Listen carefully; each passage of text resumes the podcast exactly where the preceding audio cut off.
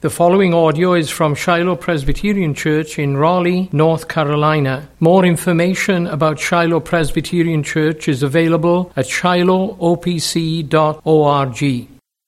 Please remain standing for the reading of God's Word. Exodus chapter 23. You'll find that on page 64 in your Pew Bible. Exodus chapter 23, beginning at verse 10, reading through to the end of verse 19. And as you can see from the sermon title, there's really three distinct, but they work together, distinct subject matters. There's laws on Sabbaths, laws on festivals, and laws on sacrifices. So, Exodus, Exodus 23 and verse 10, this is the word of God. For six years you shall sow your land and gather in its yield, but the seventh year you shall let it rest and lie fallow, that the poor of your people may eat, and what they leave the beasts of the field may eat. You shall do likewise with your vineyard and with your olive orchard. Six days you shall do your work, but on the seventh day you shall rest, that your ox and your donkey may have rest and the son of your servant woman, and the alien may be refreshed. Pay attention to all that I have said to you, and make no mention of the names of other gods, nor let it be heard on your lips. Three times in the year you shall keep a feast to me. You shall keep the feast of unleavened bread, as I commanded you. You shall eat unleavened bread for seven days at the appointed time in the month of Abib for in it you came out of Egypt. None shall appear before me empty handed. You shall keep the feast of harvest, of the first fruits of your labor, of what you sow in the field. You shall keep the feast of ingathering at the end of the year, when you gather in from the field the fruit of your labor. Three times in the year you shall, year, year, shall all your males appear before the Lord God. You shall not offer the blood of my sacrifice with anything leavened, or let the fat of my feast remain until the morning. The best of the first fruits of your ground you shall bring into the house of the Lord your God. You shall not boil a young goat in its mother's milk. Amen. Thanks be to God for his word. Let's pray. Lord, speak to us now. We are in the most desperate need for you to work in us. And please, we pray, speak to us that we might hear of Christ and we might hear the call to holiness that you give us now in this text. Be pleased to bless us, we pray, in Jesus' name. Amen. Please be seated.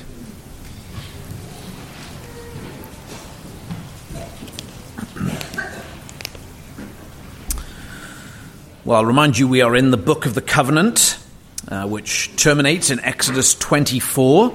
This is the making of the old covenant. And here in the text before us, really in these three uh, sections, we're learning how the covenant God, the Lord Himself, should be remembered, should be enjoyed, and how He should be worshipped. We've got laws based on the Sabbath principle reminding the people that they are to find their rest in God alone. We've got laws about the festivals, the feasts of Israel, reminding the people that their provision and their dependence is on God alone.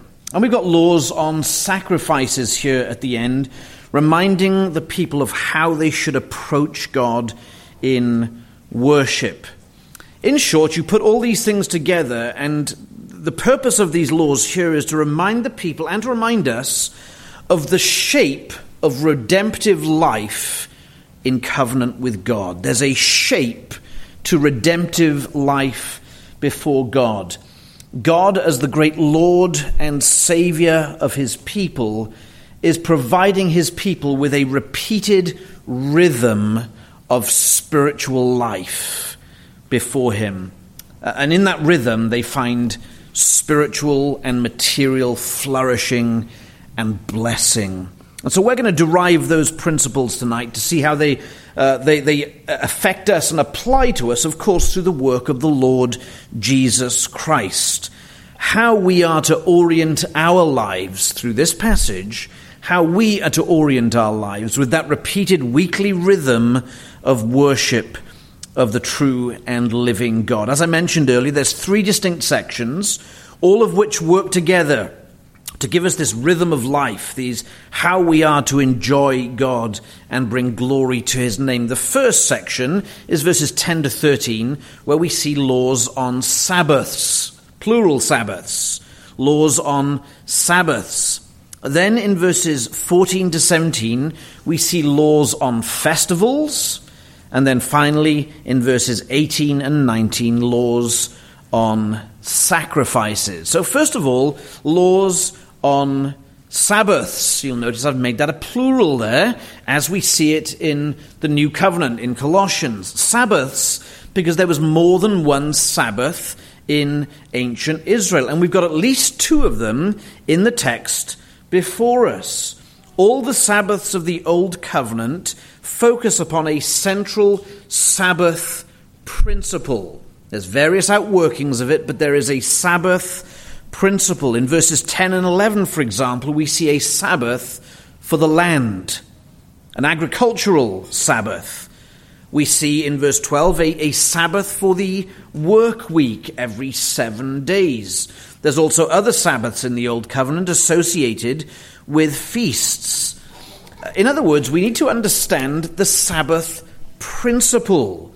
And before we seek how to apply that to any given circumstance, it's helpful first for us to delineate what is that Sabbath principle. The Sabbath was central to the life of the Old Covenant people. So much so that in the book of Exodus alone, we see the Sabbath law reiterated on four occasions. That's not to mention the rest of the Pentateuch. Just in from Exodus 20 to the end of the book, there are four occasions where the Sabbath law is reiterated. We've seen it in chapter 20 with the giving of the law itself. Now we've got it here in chapter 23. It's there again in chapter 31 and again in chapter 35. Not to mention the rest of the law in Leviticus, Numbers, and Deuteronomy. Four occasions the Lord gives Sabbath law. Why? Because it was important to him and important to his people. The Sabbath, we're told elsewhere, is a sign of God's covenant with his people. Not quite in the same way that circumcision was, but still a sign of his covenant. Think of this circumcision was a particularly male oriented sign. It had special reference to males, but the Sabbath as a sign had reference to all of God's covenant people, regardless of gender, regardless of social standing. The Sabbath was a sign of God's covenant for all his people. And the Sabbath was a sign that God had made his people, and that God had saved his people, and that God had provided rest for his people in which they were to rest. We're told in Exodus 20 and in Deuteronomy 5, the two main givings of the law of God. In Exodus 20, to the Sabbath law, the reason for observing it is creation. God rested, therefore you shall also rest. But in Deuteronomy chapter 5, where the law is repeated, a different motivation is given to observing the Sabbath law. That motivation is redemption. God delivered you from Egypt, therefore keep the Sabbath law. To put it another way, the Sabbath is intimately connected with the idea of rest that God provides for his people. Rest. Now, take care when you define rest. You can't define it as you want to, because God's quite clear in Scripture. The Sabbath is patterned after His rest on the seventh day. And when God rested on the seventh day, He didn't just put His feet up and take a snooze. No, he did his work of creation in six days, and on the seventh day he continued a different kind of work, the work of sustaining his creation. He ceased from one kind of labor, but continued in another kind of labor.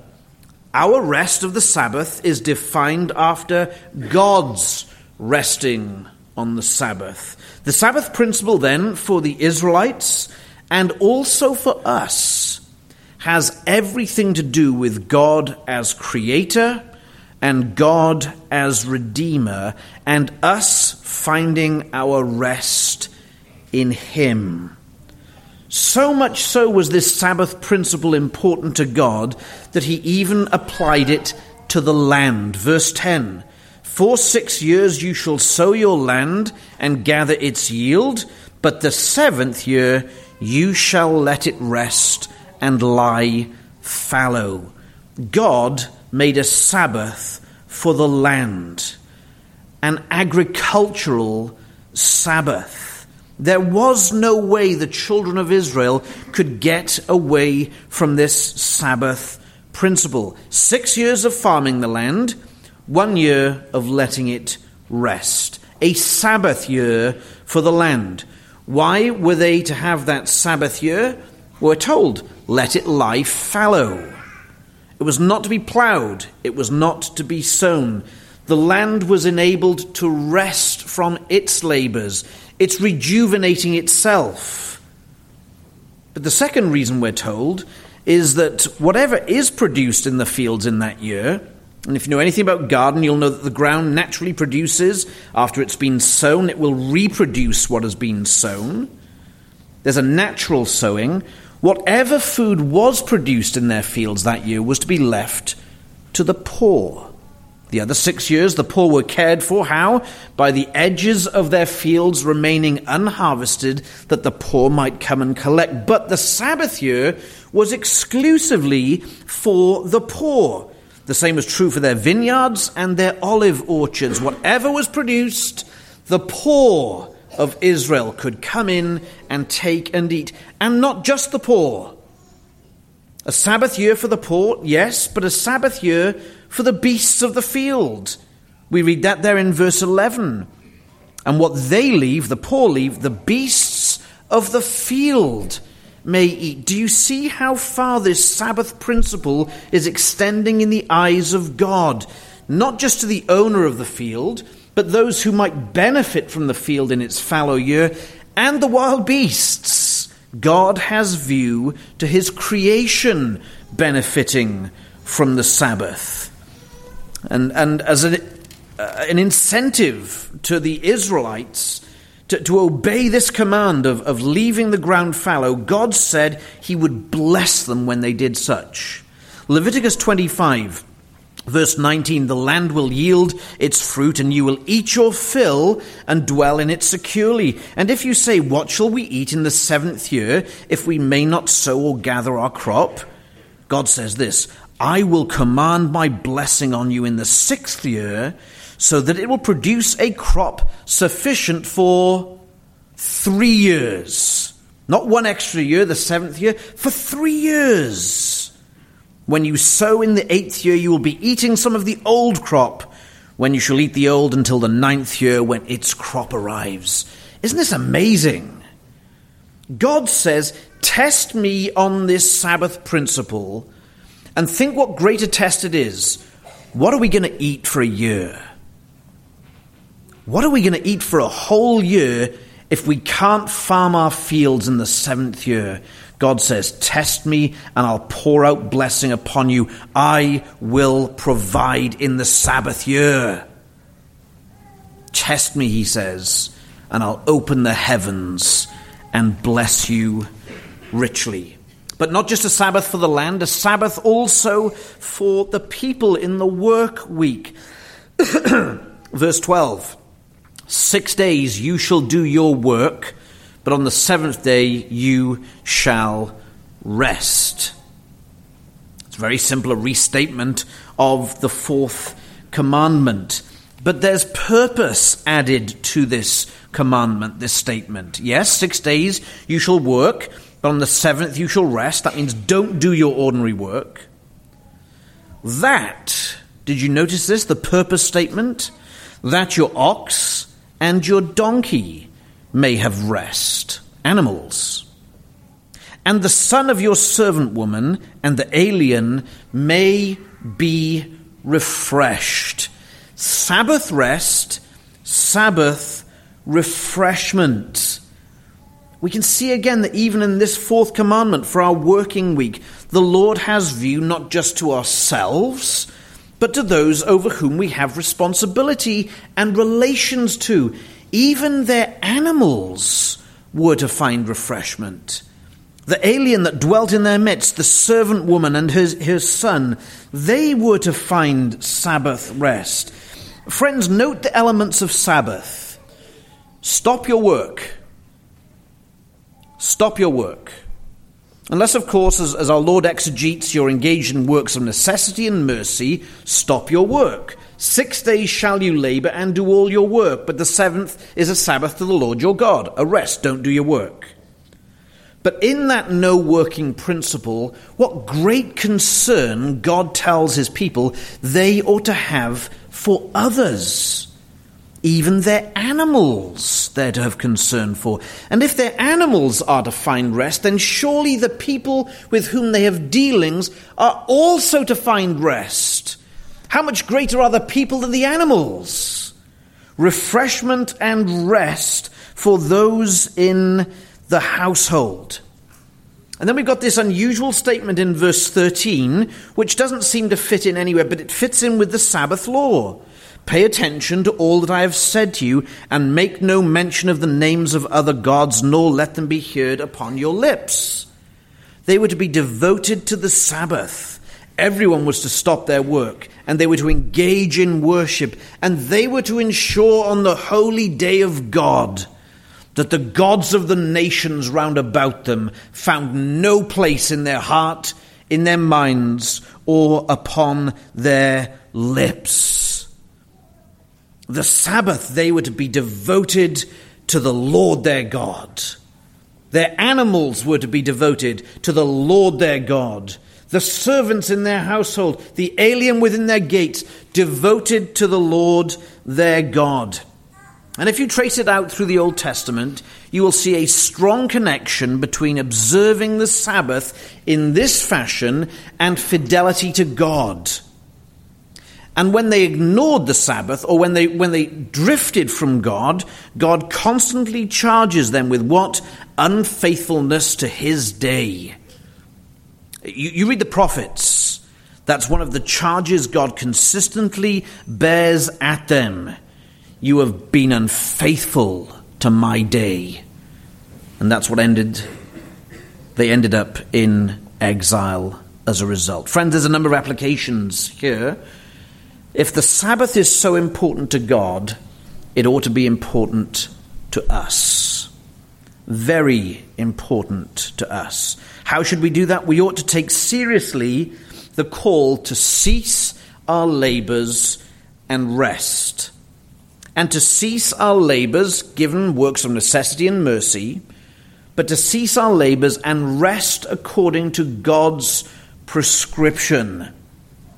Even the land had a Sabbath year. And this Sabbath is reflected in care for others, not just worship, of course, but there is through there that Sabbath principle of view to others with whom we have dealings. Two matters spring to mind when I think of this. It's often been said that the restaurants which were once closed on the Lord's Day would again be closed if Christians started observing the Sabbath. How can we claim this kind of care for others if we'll say, well, we won't work, but we're happy to make you work for us? It runs contrary, wholly contrary to the Sabbath principle. Are we prepared to say, well, we're not going to work, but it's fine for you to work? No, the Sabbath is a principle for all men. We ought to think more highly of them than making them labor on our behalf, again, unless we're talking about works of necessity and mercy. But if we are to care for others, what better way on the Lord's day than by showing hospitality to each other. Show that care to each other. Provide, uh, enjoy each other. What better way to serve and observe the Lord's Day? The bottom line is this, friends we're to set aside our work. If you're a student or a child, you set aside your homework. Don't do your work on the Lord's Day. It's very, it's very clear. If you can exegete the text in any other way, come and tell me, and I'll preach a different sermon next week. It's very clear. Don't do your ordinary work on this day. Give yourself to the service of God and the service of each other. And in doing so, by definition, you are then resting in God. You're saying, Lord, this is the way you have prescribed things to be for me. I will take you at your word. I will believe you to be faithful. I will do what you have commanded and let you open the heavens and rain down blessing upon us. God has made us to rest in Him. God has saved us to rest in Him. And friends, there's a great warning in this. If we have a low view of the Sabbath, we hurt ourselves immeasurably. We hurt our families immeasurably. We hurt society immeasurably, and we damage the church immeasurably. How much better it would be to enjoy the blessings of the Sabbath than to profane it. The Lord gives us a one in seven rhythm of Sabbath, rest, and worship. And yet, He also provided another rhythm, an annual rhythm, in the feasts and the festivals. More times of rejoicing, more times of remembrance. Verse 14, we see the laws on festivals. And we open that section with these words Three times in the year you shall keep a feast to me. Here we have, friends, divinely ordained feasts and festivals, not to be confused with some of the man made feasts and festivals that would later cre- um, creep into Israelite life. Divinely ordained feasts and festivals whereby the people of God were to enjoy God and remember his protection, his care, why his salvation of them another rhythm three times throughout the year, they were to remember the goodness of God. You know, the Canaanites had many festivals. They were debauched events, we know that. Appalling events. Sexual immorality, drunkenness, crying out to their, their gods of fertility, the Baals and so on. Here, the holy and living God says, Three times you shall celebrate festivals before me. What are those festivals? First of all, there's the Feast of Unleavened Bread there in verse 15. You shall keep the Feast of Unleavened Bread as I commanded you. You shall eat unleavened bread for seven days at the appointed time in the month of Abib. We see a lot there. Remember the Feast of Unleavened Bread associated with Passover. Uh, the, the one butted right up against the next. Passover starts and finishes, then there's the Feast of Unleavened Bread. Uh, and in those feasts, they're remembering the time when God brought them out of the land of Egypt, where, where God separated them as they were to separate themselves from all pollution, symbolized by leaven, removing it from their homes, God would separate them from the pollution of Egypt by his great and mighty outstretched hand. It wasn't so much an agricultural festival, but a salvation festival, a redemptive festival. They were to think and they were to worship and to sacrifice to God because He had delivered them from the bondage to the Egyptians and He made them a new nation. If they observed this feast as they were told to, as I commanded you, it would have been impossible for them not to remember the goodness of God. Impossible not for them not to remember the mercy and the great power with which God delivered his people. Thus the command we read, None shall appear before me empty handed. In a sense, if they understood what they were doing, No one would want to have appeared before God empty handed. To appear before God at this festival, remembering his great work of salvation, the greatest work of salvation in the whole of the Old Covenant era, why would they want to have appeared empty handed? But just in case they needed reminding, God says, None shall appear before me empty handed. They were to bring sacrifices and devotion and love and worship. Then there's the feast in verse 16 of harvest, also known as the Feast of Weeks. In the New Covenant, it gets known as the Feast of Pentecost. Fifty days after the beginning of the Passover marked the first harvest in the year, the harvest of wheat. It's a harvest, then, a feast recognizing God's blessing of provision upon his people. And in response to God's goodness in blessing them with wheat, they were to return the first fruits, the best the best of their goodness, the best of their harvest, they were to give unto God. They were to sacrificially give the first fruits of harvest unto the Lord. Then again, verse 16, another feast they're called to attend, the feast of ingathering at the end of the year, also known as the Feast of Tabernacles or Feast of Booths. The people lived in booths, man made booths out of uh, tree structures and tree branches, r- reminding them that their fathers wandered in the wilderness for 40 years and had no home. And yet that coincided also with the final harvest of the year. It was a cause for them to reflect on God's providential care for them throughout their lives. In other words, friends, when Israel lived and worshipped according to the manner prescribed for them here broadly in this text, truly they glorified and enjoyed God. Truly they glorified and enjoyed God. Maybe this is an inaccurate observation on my part. I think in the Reformed world we do better at the glorifying bit than we do the enjoying bit. It's just a thought, you can disagree with me. It seems to me that's the case. We so focus upon getting the details of glorifying God right, and we must do that, that we lose sight of the actual enjoyment and fellowship and communion and the love of God Perhaps we have this distant view of God as, as yes, He's a father, but the enjoyment of God has a picture of us, God with us, that we come to sit at our Father's feet. Israel would sit at their Father's feet and enjoy Him through these festivals. Friends, I want to bring before you again the concept of communion with God, enjoying Him fellowship with Him.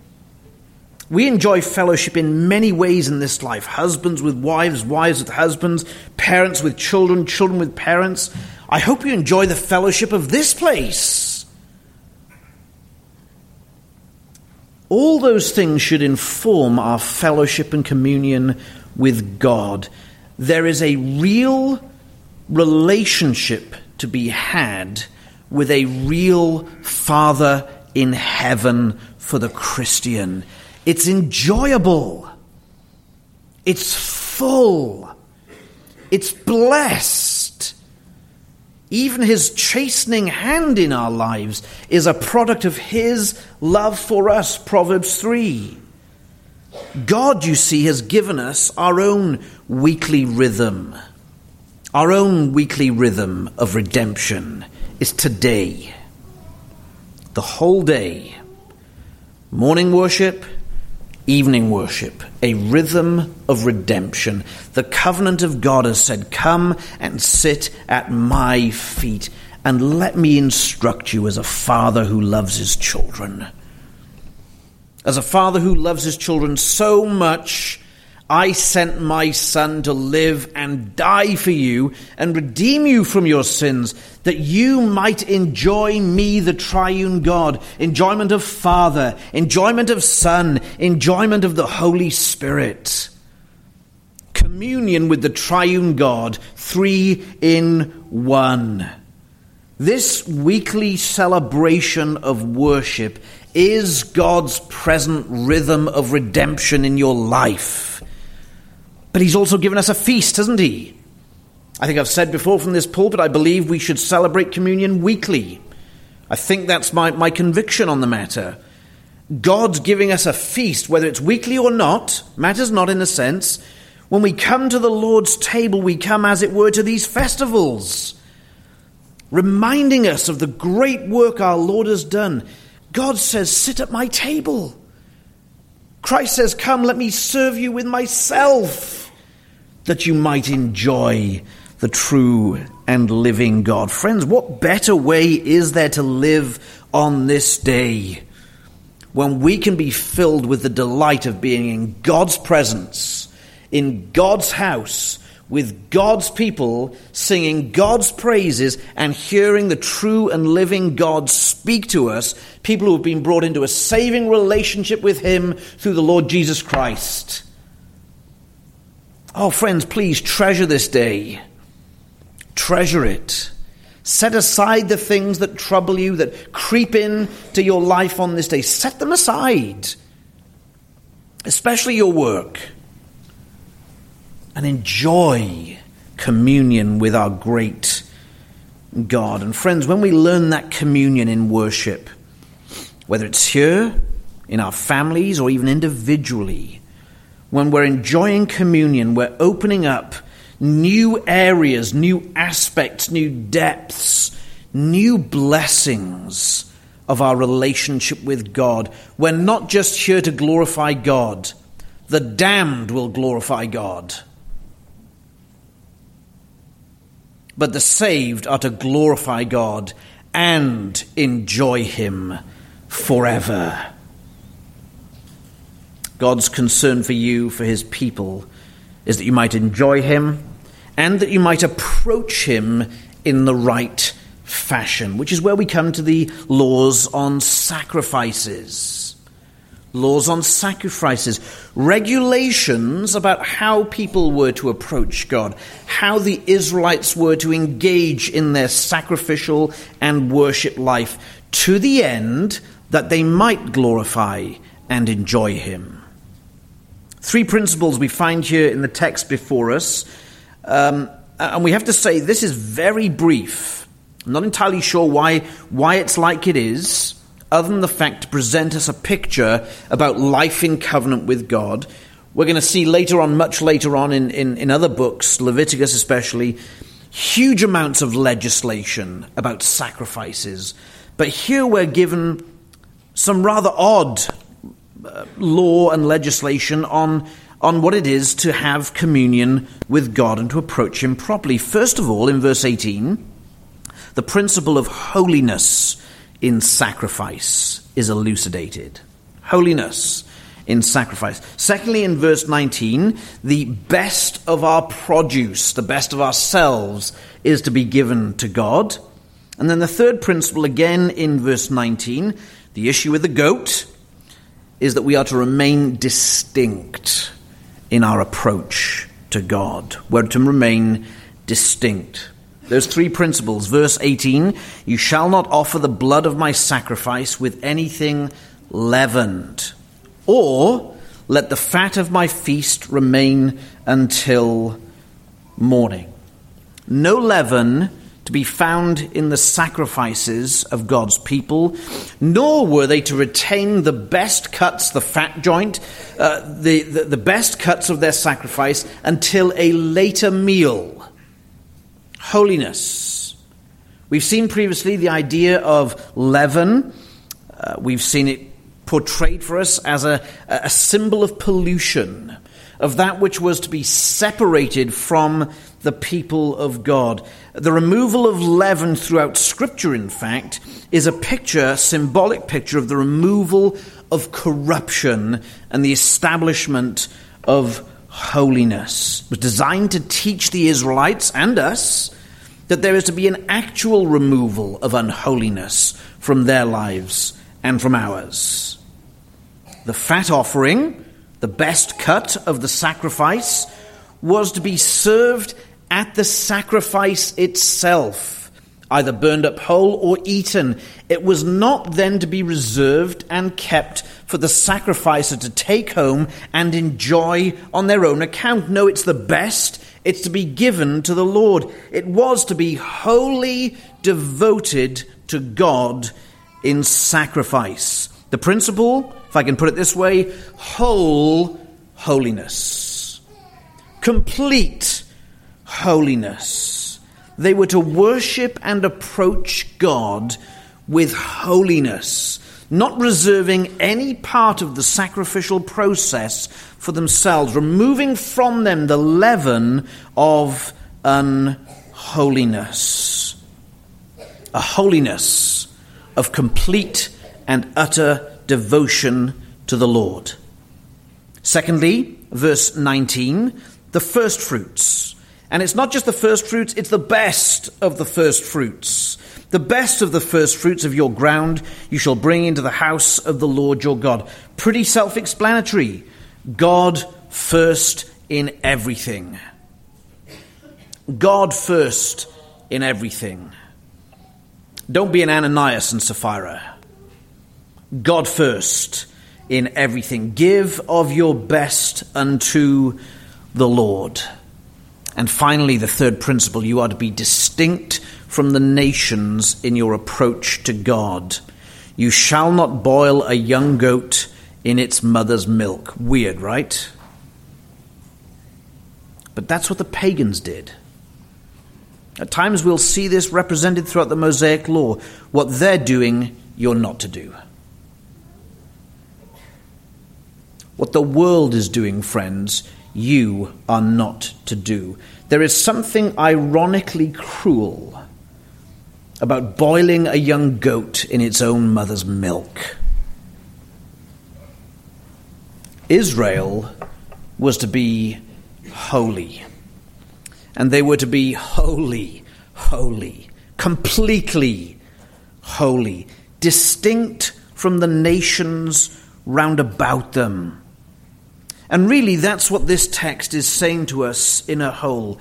You have been set apart by Almighty God. Now, here's how you glorify Him and enjoy Him. You are distinct. You are different. We are different, friends. Here's how we are to glorify and enjoy Him. Friends, we are to be holy before God. And we are to be wholly distinct from the world, completely distinct from the world. That's what this passage is speaking to us about.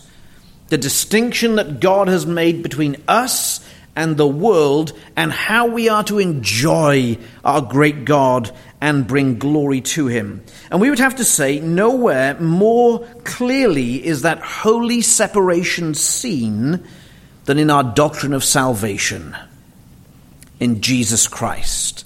This is not a call to go out there and do something now, it's a call to settle something in your heart.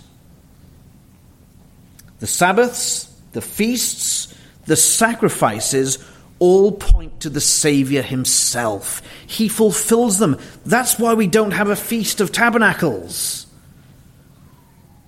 We don't need them anymore. What we don't need Passover anymore. Jesus Christ has fulfilled them. Jesus Christ is our rest from our labors. Jesus Christ is our fullness and provision in the feasts. Jesus Christ is our atonement and righteousness in the sacrifices. He's done it all. Finished, complete. It's all through Jesus Christ.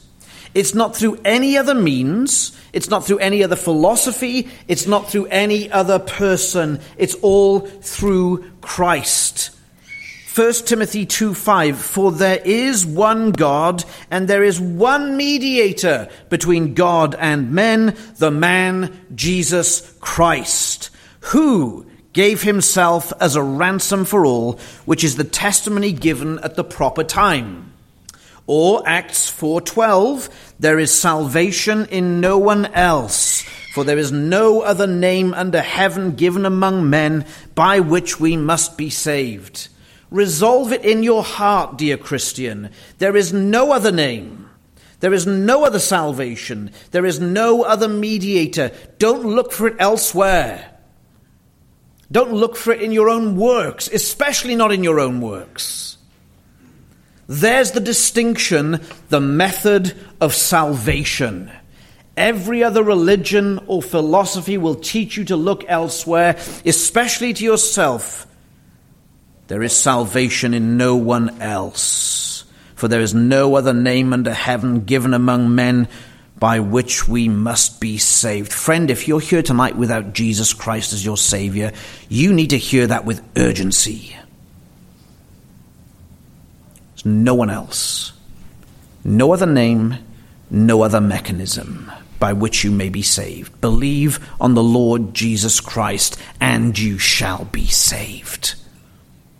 And in saving us, and in saving us, a great distinction is wrought in us and on our behalf by Christ. If you stand in that salvation, if you stand in that name, Jesus, dear Christian, I trust you do, think richly upon this fact that when you were saved, you were made holy. Not perfectly holy, but in, in God's sight, holy as Christ, yet there remains indwelling sin within us. There is a call that attaches itself to that new reality. And it is the call to holiness, the call to separation, the call to distinction the weekly rhythm of entering through those doors, the daily rhythm of worship at home on your own and with your families. God has given us many rhythms of salvation by which we may be motivated to serve Him well, by which we may be motivated to enjoy Him well. Yes, friends, we're called to be holy, different, distinct I think the essence of holiness is that we are set apart from common use and devoted unto the Lord. Friends, use that daily, that weekly rhythm of worship of the Lord's Day to allow you to refocus your vision on the Lord Jesus Christ. To refocus your vision on the exclusivity of salvation in Jesus Christ, to refocus your vision upon the mercy of God that has united you with Christ, having taken you from the kingdom of darkness and brought you into the kingdom of heaven. Use that weekly rhythm to motivate your desire and practice for holiness. And then, friends, let the Lord bless you. Let's pray. Bless us, we pray, Lord God, not with riches or success or any such thing, but just with trust in you and devotion to you. Have mercy upon us, we pray. In Jesus' name. Amen.